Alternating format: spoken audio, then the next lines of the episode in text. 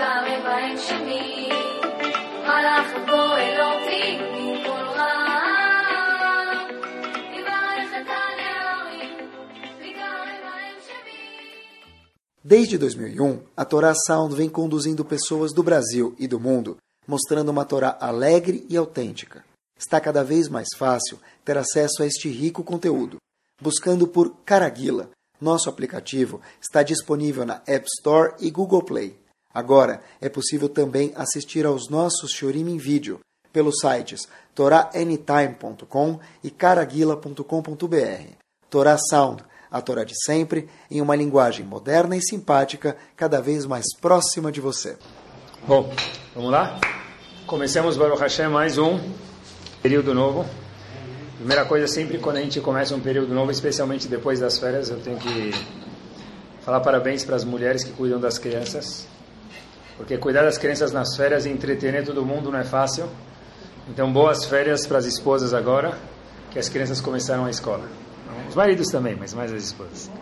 Sabe que estava pensando como que a nossa Torá tem que ser atual. Eu sempre tento falar, olha, o shiur tento falar assim comigo mesmo, né? Pra, antes de dar um shiur, o que, que a Torá está falando com a gente no século 21? Muito recentemente estava conversando com um grupo de jovens em qualquer lugar. E aí eu comecei a falar um pouquinho para eles de pedaço de um assunto de Noah, da arca de Noah, da Tevat Noah. Aí eu falei para eles, olha, quanto tempo durou todo o Mabul, todo o dilúvio, quanto tempo que os Noah teve que ficar na, na Tevá, na arca, junto com a família deles, animais. Eles estavam na dúvida, eu falei para eles, olha, ficou, demorou um ano. Até que o menino falou para mim, olhem como a Torá é divertida, pessoal e atual. Rabino, um ano na Tevá de Noah? Tinha Wi-Fi lá dentro ou não? Tá bom? Essas são as perguntas, mas a Torá tem que responder também, né? Porque tudo tem que ter resposta dentro da Torá, a Torá sim tem que ser atual. Vamos procurar, Bezat Hashem, um assunto atual hoje, é o, seguinte. É sempre bom lembrar quando a gente começa falando que, acho que já falei isso alguma vez, algumas vezes, mas é sempre bom lembrar, sempre bom ver de novo, que a maior mitzvah do mundo que existe na Torá, a maior mitzvah do mundo que existe na Torá é Talmud Torá, o estudo da Torá. Está escrito, a gente fala isso, Talmud Torá, Keneged Kulam. Talmud Torá, ele tem o valor equivalente a todas as outras, quer dizer, cada palavra que a gente fala ou a gente ouve, a gente presta atenção de Torá, que a gente está ouvindo agora, cada palavra vale como 613 mitzvot. Não é que é uma mitzvah maior, cada palavra de Torá que a gente fala, que a gente escuta, ela vale como 613 mitzvot.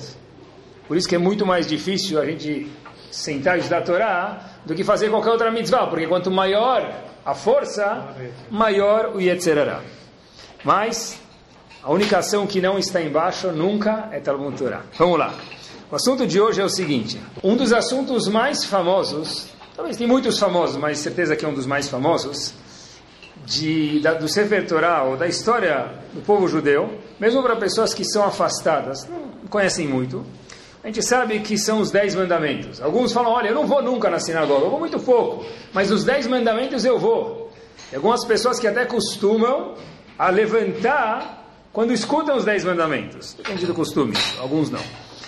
Então, dez mandamentos têm um pool muito grande dentro do Sefer Torah. Interessante. Em que paraxá figura constam os dez mandamentos? Os dez mandamentos, na verdade aqui vocês já conhecem, aparecem em Parashat Yitro. Se vocês fizerem um teste, pergunta para qualquer pessoa, muitas pessoas, em que Parashá que aparecem os dez mandamentos? Vai falar, não sei, Parashá dos dez mandamentos. Mas a Parashá que aparece mesmo os dez mandamentos é no Sefer Shemot, em Parashat Yitro. Agora é o seguinte, quem era esse tal de Yitro? Quem era Yitro? Quem te conhece sobre Yitro? Yitro era o sogro de Moshe Rabbeinu. Como está escrito na Torá, Choten Moshe.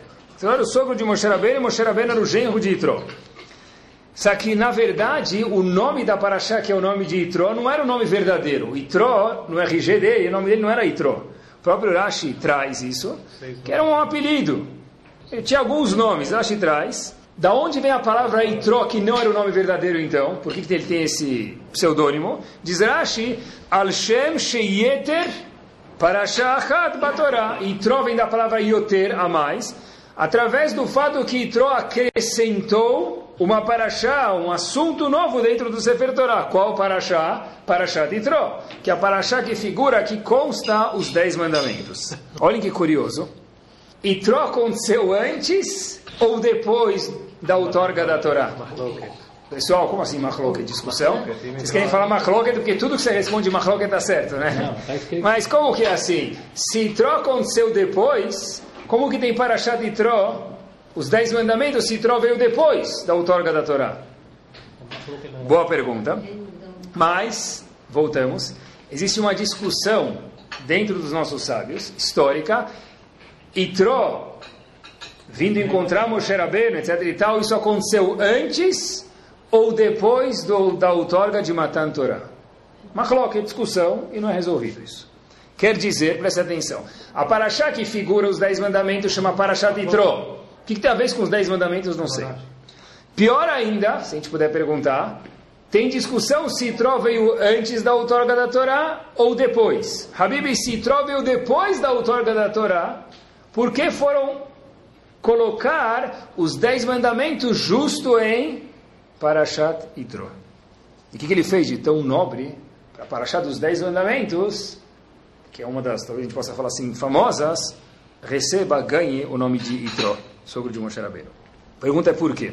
Orachaim Akadosh, nunca tinha visto isso, Rav Chaim Benatar, traz para a gente uma resposta espetacular. Rav Chaim Benatar mais conhecido como Orachaim Akadosh, traz isso no Humash, no Mikrot Gdolot, pessoal, no, qualquer Humash que tem, o perus dele traz isso, e faz uma resposta que Bezat Hashem vai levar para o assunto do Shiur de hoje. No Pasuk, Yudchet, o Perek, o capítulo 21, lá sugere Orachaim Akadosh por que a Parashá é chamada Parashat Yitro. Ele fala para a gente o seguinte, na verdade, qual ideia que Itró deu para o povo, pessoal? Itró chegou para Moshe Rabbeinu e deu uma ideia, deu uma sugestão que aparece em Parashat Itró. Qual foi a ideia? Muito bom. Itró falou o seguinte, Moshe Rabbeinu, está julgando o povo o dia inteiro sozinho, não é? Se você for para qualquer lugar do mundo, tem a corte superior, a corte normal. Então por que, que você julga o povo sobre qualquer assunto sozinho? O indivíduo brigou com a esposa, vai para quem? Moshe Rabbeinu. Caiu a cerca entre dois vizinhos, quem paga vai para quem? Moshe Rabbeinu.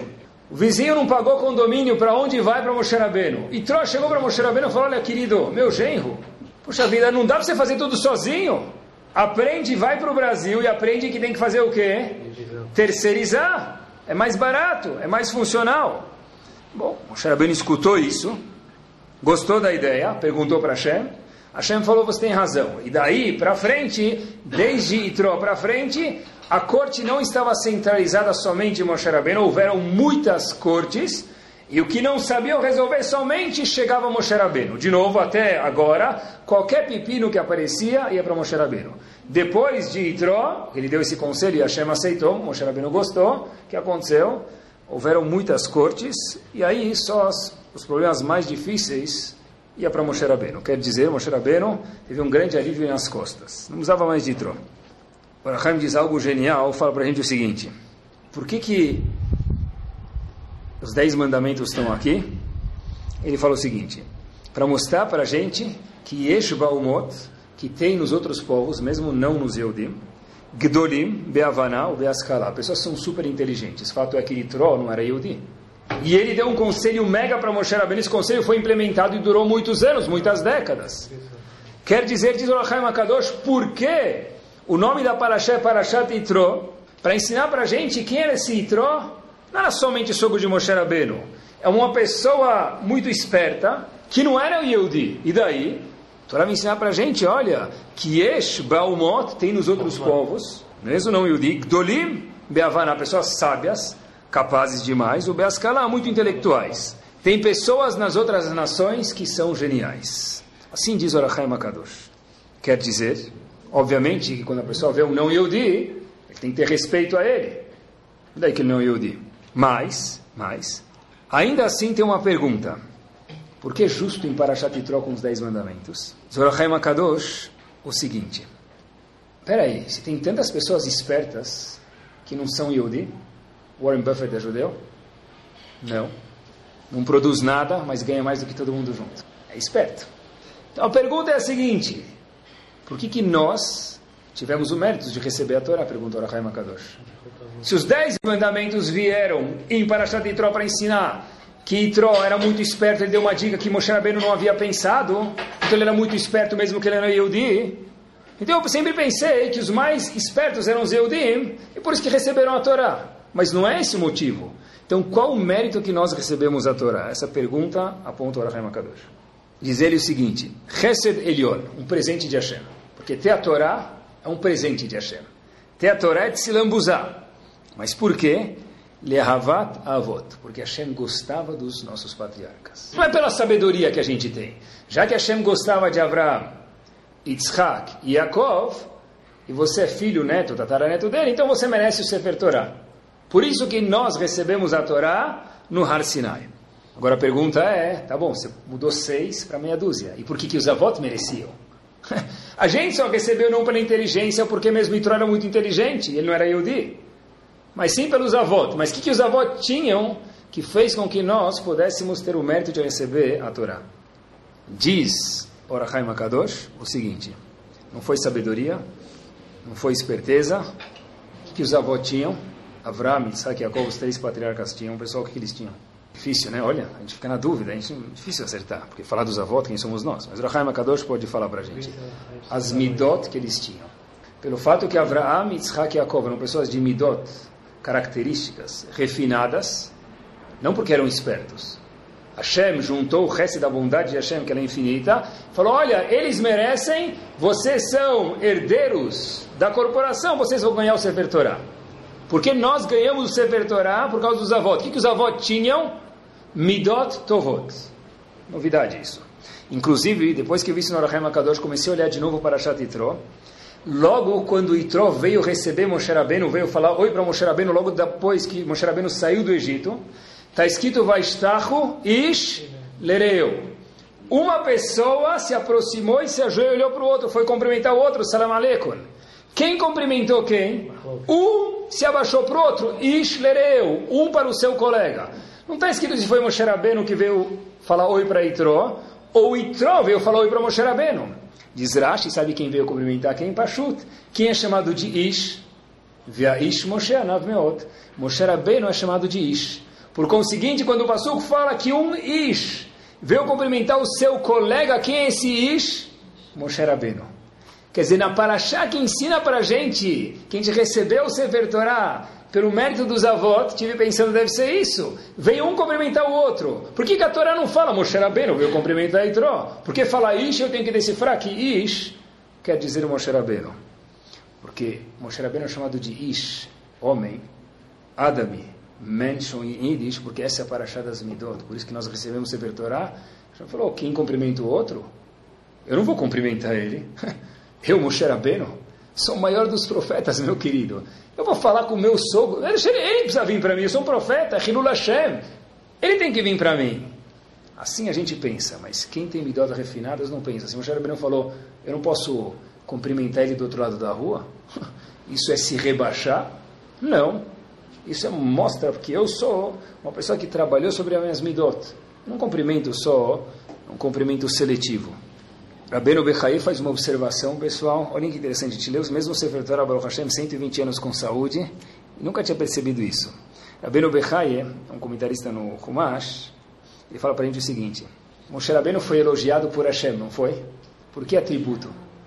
Moshe Rabbeinu, Vaish Moshe, Anaveot, Moshe Rabbeinu era mega humilde.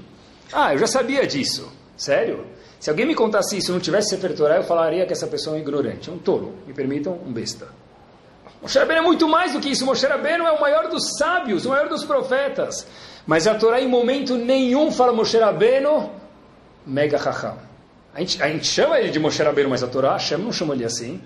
Hashem em nenhum momento chama Moshe Rabbeinu o profeta. Apesar que o que destaca Moshe Rabbeinu é que ele foi o maior, um grande profeta, que falou com Hashem, falou com Hashem acordado, único. Hashem falou para mim, isso é bom, mas o que me destaca é que ele era um Ish, que era uma pessoa, que era uma pessoa e era uma pessoa humilde. Ele cuidou de, o Rabbeinu cuidou de milhões de pessoas por 40 anos. Não de pessoas, me permitam, e Estamos reclamando o dia inteiro.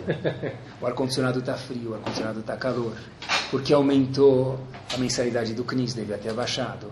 E você liga mais uma luz, fica muito claro, você desliga uma luz, fica muito escuro. Moshe Rabbeinu andava para Yaminus Motifrotz e pach, pach, pach. Na cabeça Moshe Rabbeinu recebia.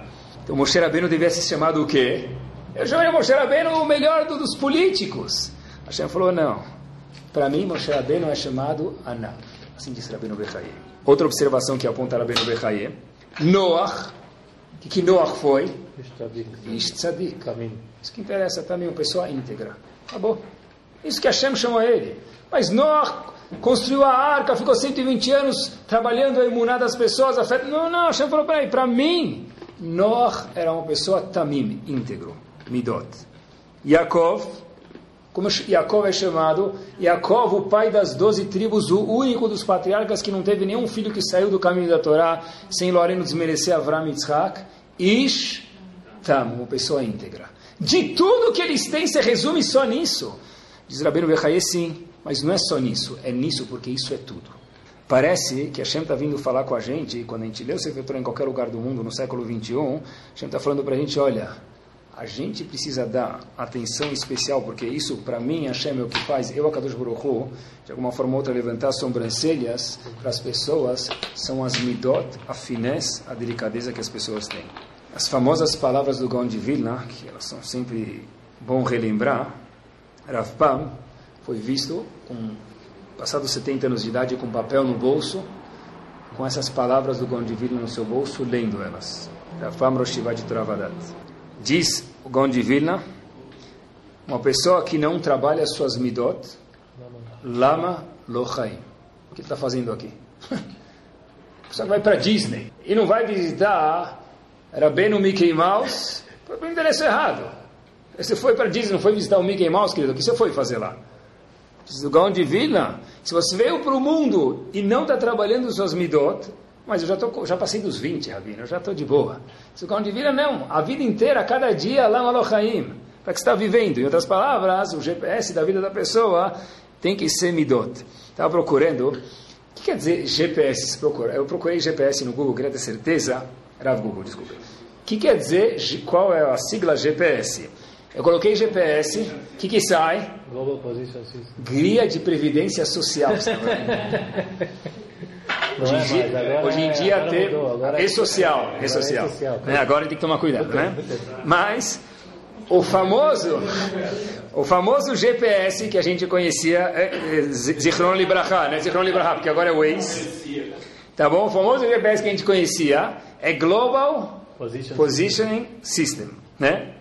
Mas eu tive pensando, então a gente pode falar que o God Positioning System, o GPS da vida da pessoa, God quer dizer Deus, GPS, God Positioning System, o GPS da pessoa, objetivo da pessoa, diz o Gon Divina, Lama Lochaim, para que você tenha vida, para aproveitar, mas junto com ela trabalhar as midot.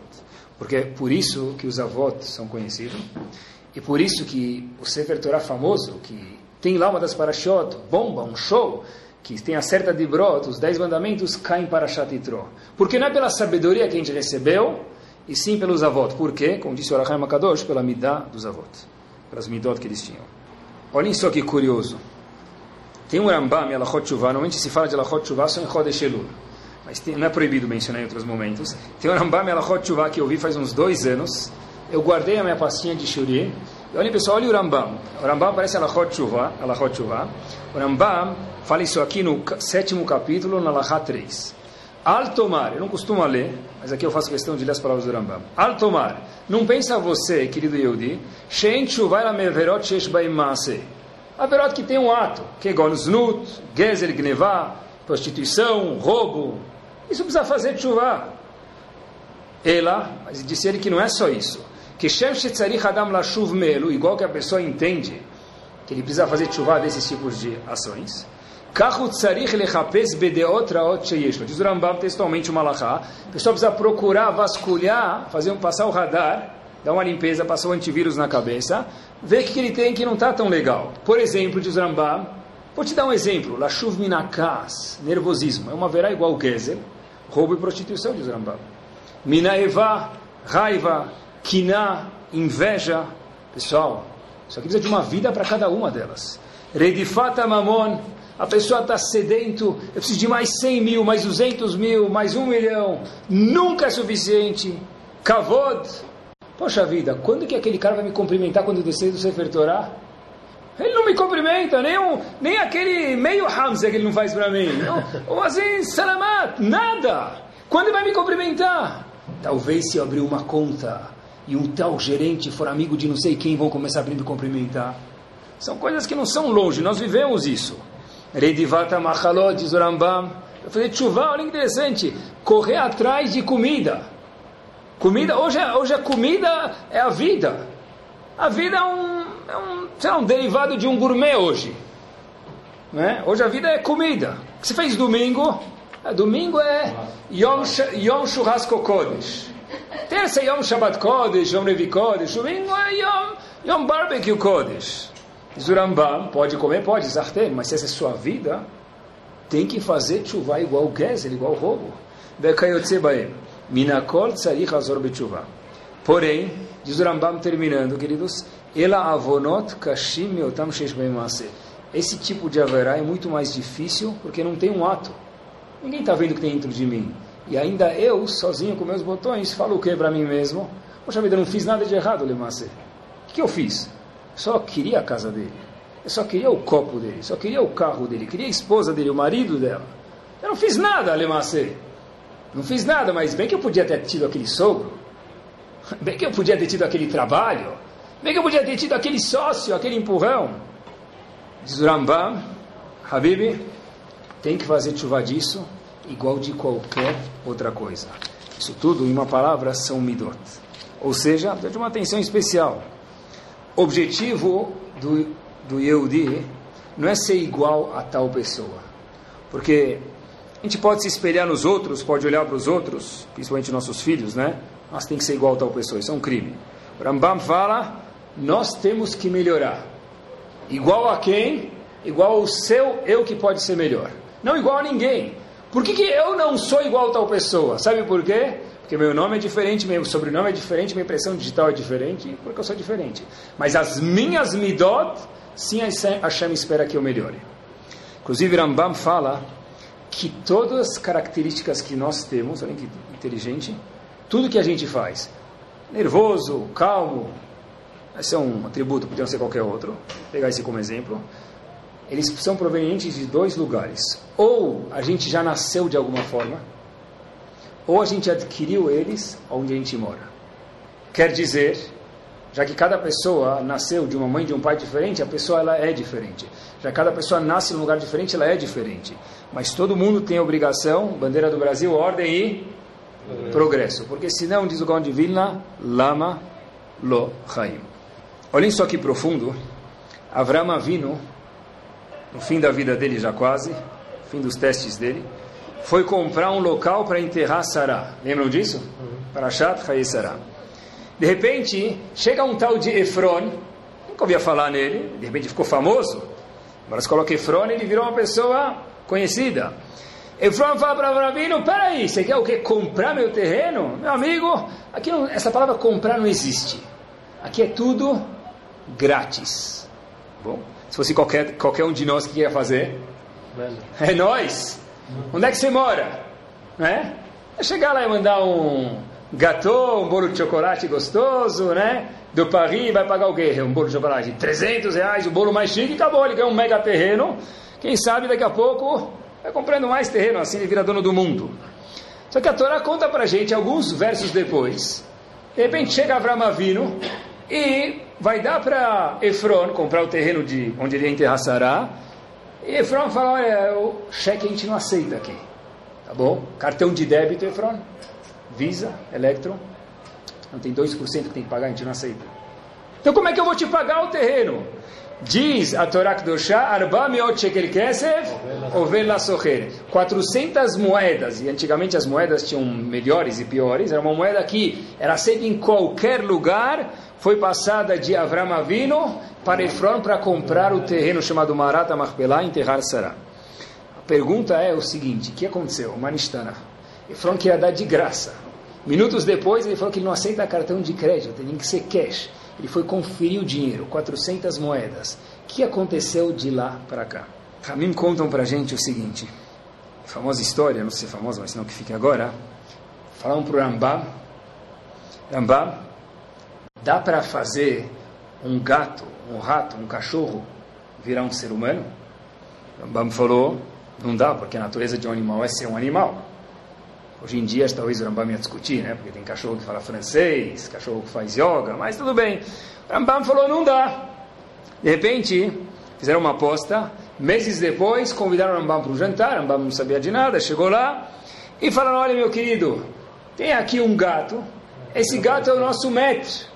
Você falou que não dava para um gato virar gente, virou. Então o gato dirigiu o Rambam até a mesa, s'il vous plaît, monsieur, miau, miau. Levou o Rambam para a mesa, o Rambam foi para a mesa, o gato estava de black tie, de borboleta.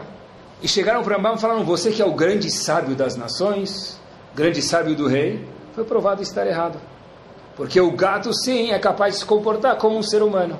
Rambam falou, tá bom, saiu uns minutos, voltou em seguida. Rambam trouxe o primo do Mickey Mouse no bolso, soltou o rato lá no chão. Segundos depois, aquele gato, que era o famoso mestre da, da cerimônia, que estava adestrado para se comportar como um ser humano, o que acontece com ele? Foi correndo atrás do rato. Esqueceu já que ele era um gato adestrado. Porque disse Rambam, Habibi, um gato foi, um gato é, e um gato sempre será. Uma vez Flamengo, sempre Flamengo. Uma vez gato, sempre gato. Se o Rav de Keller, mesma coisa. Como que Efron foi de dar de graça a Marata Marpelá para cobrar 400 moedas, das melhores moedas à vista? Ele chegou para Avram Avinu e falou, olha, Avram Avinu fala para ele, eu quero comprar. Ele não sabia quem era Avram Avinu. Falou, tá bom, eu te dou de graça. Quanto eu já posso te cobrar disso? Depois que Avram Avinu colocou o dinheiro na mesa, como se fosse colocar o rato na frente do gato, Efron verdadeiro surgiu. Efron falou, agora que o dinheiro está na mesa, meu querido, eu quero 400 moedas cash e das melhores moedas, senão não te vendo. O que, que mudou? Mudou porque Efron tinha midot corrompidas. Até apareceu o dinheiro, ele estava dormente. Na hora que o dinheiro foi para a mesa, que ele viu que Avram Avinu era, Avram Avinu é uma pessoa de posses e colocou o dinheiro na mesa, as midot apareceram. Faltava só uma oportunidade para as midot indesejáveis aparecerem. Rav Elia Lapian disse para a gente, olhem que bomba, pessoa de comparação, que as midot são igual uma granada.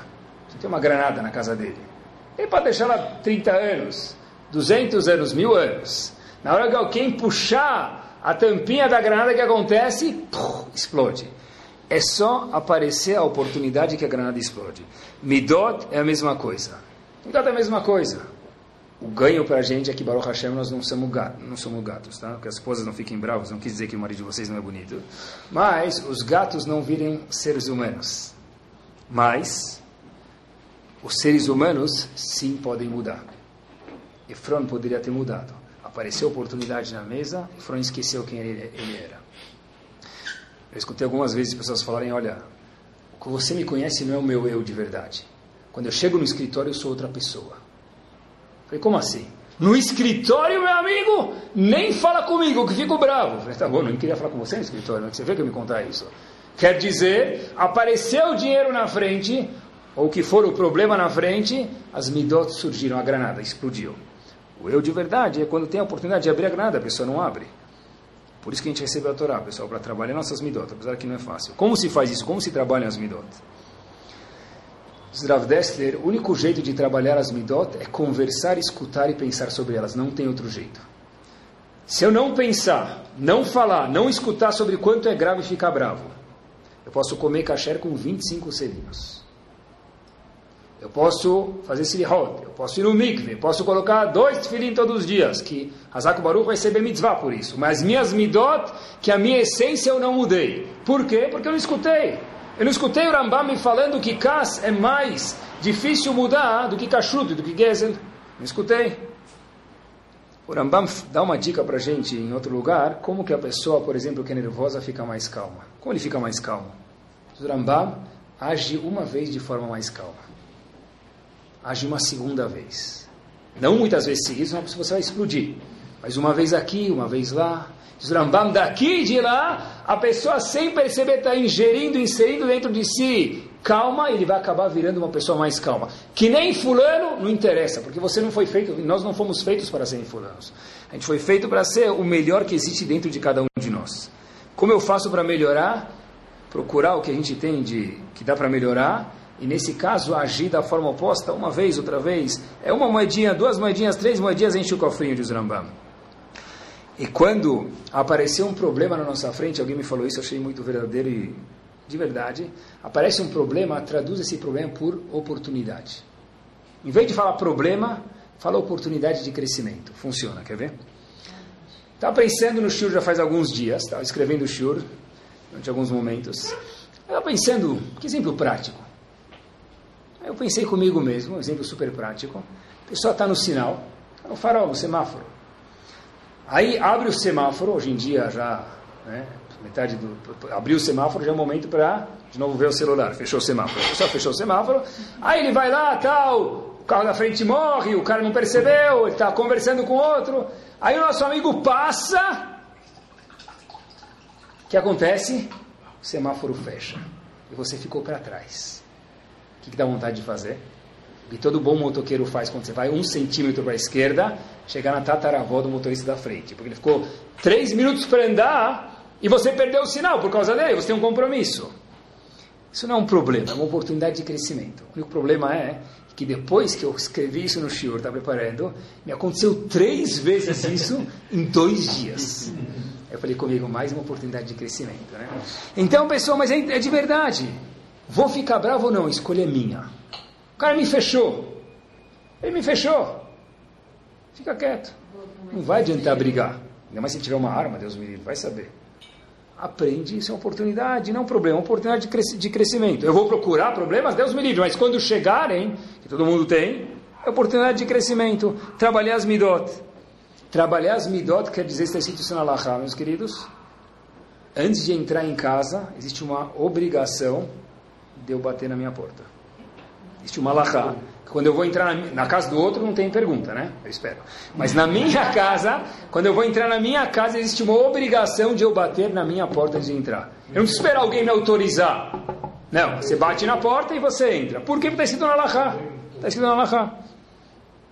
Tem alguém na minha frente, eu estou ocupado, preciso trabalhar, preciso pagar conta no computador, preciso de alguma coisa. Ainda assim, eu vou ter que falar para a pessoa com licença. Não vou buzinar. Eu estou a pé. Não, vou falar com licença. Como assim com licença? Sim, por isso que a Hashem me, escutou, me escolheu. Porque eu tenho que ter midot. Pessoal, olhem o que quer dizer ter midot. Hoje em dia, nas yeshivot, todas, o Rambam, a gente sabe que ele... Como é que foi o Rambam? O Rambam escrevia à mão, eram manuscritos. Então, houve uma pessoa que faz muito pouco tempo atrás, pegou, já faleceu, chamado Frankel, esse é o sobrenome dele, ele pegou, juntou todos os Rambams que tinham todos os manuscritos e pegou a edição certa e escreveu com, é, perushim, explicações, juntou as explicações, fez uma letra boa e as edições certas do Rambam. Então, nas Yeshivot, hoje, se estuda o Rambam, esse Rambam chamado, de Frankel, o nome da pessoa que fez. Esse Rav Shabshi Frankel recebia manuscritos e comprava manuscritos do Rambam para poder juntar e fazer a edição final de todo o Rambam da forma mais perfeita que tinha. Uma das pessoas que veio visitar ele trouxe o Rambam, uma das edições lá dos manuscritos, e a esposa viu que eles estavam lá alguns momentos já olhando para cá, para lá, comprando, negociando para vender o, esse, esse, esse, manuscrito para o Frank, o Sirav Shavshish Frankel, fazer mais um passo do trabalho dele. Trouxe um cafezinho. Só que o indivíduo não viu o café. O que aconteceu? Derrubou o café em cima dos manuscritos do Rambam. Pessoal, quanto vale o manuscrito do Rambam? Eu não vou falar para vocês que eu não quero mentir, mas algumas centenas de milhares de dólares sim vale. Com dólar a 4,20 sim. Até sair o shiur, talvez vai estar a 8, eu não sei. Tá bom? Então, de repente, que que... Ou, ou a 2,20. Tá. Era só para agitar um pouquinho o mercado que eu falei isso. Então, o que aconteceu, pessoal? Olhem que curioso. Rav Shevshi Frankel, Zichron Libraha, corre para a cozinha, um ser humano, era um malach. Volta dois minutos depois, com mais um café. Fala para ele, olha, não se preocupa, vi que você derrubou o café e provavelmente então não teve oportunidade de beber, talvez você ainda ficou com sede e te trouxe outro café. Como que alguém faz isso? Porque ele trabalhou 90 anos antes para chegar nessa situação e fazer. Porque ninguém chega lá e fala, Chéri, tu vai notre café? Café, ele, ele e o cara junto para os bale, né? Café, né? Então, na verdade, como que traz outro café para a pessoa? Porque lá, Malochaim, diz o Gaon de Vilna, se você trabalhar 30, 40 anos, quando chegar na hora e seu filho não quiser comer, comer a comida que você fez, não estudar para a prova, não foi para o inglês, e, e, aí, é tudo isso mesmo que a gente vive dia a dia, eu não vou ficar bravo, porque eu já me precavi para a situação. Sobre esse Rav Shavshi Frenkel, disse o Staiple Zichron Libraha, o Rambam e seus comentaristas vão vir te visitar e te receber no Gan Eden. Por quê? Porque ele escreveu o Rambam, mas porque trabalhou sobre as midot. Adversidades, mais uma vez, são oportunidades que a Kadosh Baruch manda para testar nossas midot. Por que tantas? Não sei, mas Hashem manda. Ravoube fala no livro dele, Aleishur, se Hashem for tratar o homem como ele merece, o que, que o homem já vai merecer? Porque, infelizmente, todo mundo tem defeitos. Todos nós vivemos com o Rahamim de Hashem. Tudo que a gente recebe é pura piedade e gentileza de Akadosh Baruch. Como que se muda Midat Adin para Midat Rahamim? Como se muda o atributo de Hashem de justiça, que se a gente visse na justiça a gente não ia ganhar nada, para Rahamim, para piedade? Diz Ravoube, Zichron Libraha, o seguinte... Adam meafer midotav. Leio para vocês uma linha. A pessoa muda o atributo que Hashem lida com ele de din, justiça, severidade, para Rahamim, para piedade. Se a pessoa muda as midot dele, a gama kadosh baruchu meafek anahagata olam biglalo. A pessoa muda o comportamento com ele, com o mundo, porque você mudou as midot. Por quê? Porque mudar as midot é muito difícil. Já que você trabalhou sobre suas midot, ser humano Yehudi, eu, a Kadosh Baruch Hu, dizendo assim, diz Ravove, muda, as, muda a forma com a qual Hashem julga com a gente. Quer dizer, mas é muito difícil ficar menos bravo. É muito difícil ficar mais calmo. É muito difícil ficar mais sorridente. É muito mais difícil ficar mais educado. Sim, de fato é. Mas quando eu faço isso, um ponto, Kadosh Baruch Hu aumenta mil pontos de din, severidade para Rahamim, para piedade. Isso explica algo na fase final do Shiur, que é muito difícil. Qual foi o último teste de Avram Avinu? De acordo com quase todos os comentaristas, Akedat Yitzhak, não é? Hashem chega para Avram, eu ficaria ofendido se eu fosse Avram Avinu, Baruch Hashem que nós não somos, mas eu não sou, mas Hashem chega para Avram Avinu, depois do último teste, passou o teste. Hashem fala para Avram Avinu, o que, que ele fala para Avram Avinu? Precisa só o último teste, não tem mais, 10, acabou. Mabruk, com decoração, ele vai ganhar agora champanhe francesa para estourar no pódio.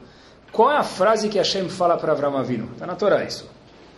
Avram Avinu, eu vou contar isso para você, mas todo mundo vai saber, porque vão, tá, vão ler para sempre isso na Torá. Atai Adati, agora eu sei Avram Avinu, Atá com Ain, Shkire Elohim Atá, que você teme Hashem. Agora que você sabe Hashem. Obrigado. O cara chegou lá, trabalhou, fez tudo de bom. Azako Baruch. Cheterejonti. Tzadik. Tzadik? Tzadik se fala para a criança quando ele volta da escola. Tzadik, tzadik, tzadik nada é a mesma coisa. Você fala, agora eu sei que você é temente a Hashem. É só isso que você tem para falar de mim, Hashem? É isso que se resume? E por que só agora? Porque nos primeiros nove testes, Hashem não falou isso? A resposta é simples, de acordo com o que a gente falou agora, é óbvio. Porque o décimo teste foi um teste diferente de todos os outros. O décimo teste, Hashem fala para Abraão, Avinu, mata teu filho. O eu de Avram Avinu, qual que era? Hesed, bondade. O décimo teste era exatamente o oposto. Agora que eu sei que você mudou suas midot, eu sei que você me teme. Até agora eram testes. Mas se você ser uma pessoa temente a Hashem, é que você era bravo e ficou calmo. Você era sisudo e ficou sorridente. Você era uma pessoa apreensiva ficou uma pessoa light. Você é uma pessoa que não cumprimentava os outros e agora você sabe falar um oi para muitas pessoas. Agora eu vi que você é Elohim. Por quê? Porque agora você, apesar de ser Hesed, bondade, e matar o filho exatamente o contrário você fez porque eu mandei, é muito difícil. Eu testemunho sobre você, o maior dos elogios do mundo, que você é Elohim. Midot. Rav Steinman faz uma observação, olha que interessante, pessoal. Qual é o primeiro tratado do Chás? Do Talmud? Brachot. Com qual mitzvah começa? Desde quando se leu Kriyat Shema? Perguntou Rav Steinman Shlita, olha que interessante. Poxa vida, Kriyat Shema é importante, mas tem outras coisas mais importantes. Por exemplo, tem três coisas que a pessoa precisa se matar por isso. Gilu Erayot, Shechudamim Avodazara, idolatria, assassinato, adultério. Perguntou Rav Steinman, por que o Talmud não começa abordando uma dessas três, que é muito mais forte? Pessoal, a gente já fez da filme Baruch Hashem mil vezes, nunca pensou sobre isso. Rav Steinman pensou. Rav Steinman sabe por quê? Porque não é pela mitzvah de Kriyat Shema. Kriyat Shema mostra o quê? Que você é subjulgado a quem? Hashem. Ve'ahavtat Hashem Elokecha, você ama Hashem. Você é subjugado a Ele, seja você um Eved Hashem. O ponto não é só mitzvah de Kriyat Shema, e por isso que o Talmud começa com Kriyat Shema, para ensinar a gente o quê? Que para você ser um Yehudi tem que ser Eved Hashem. Eved Hashem nem sempre acontece com um escravo que ele gostaria que acontecesse. O sinal fechou na frente dele, o semáforo fechou. A conta chegou vencida. O funcionário que estava justo pensando em mandar embora ontem, hoje apareceu grávida. O que, que eu faço?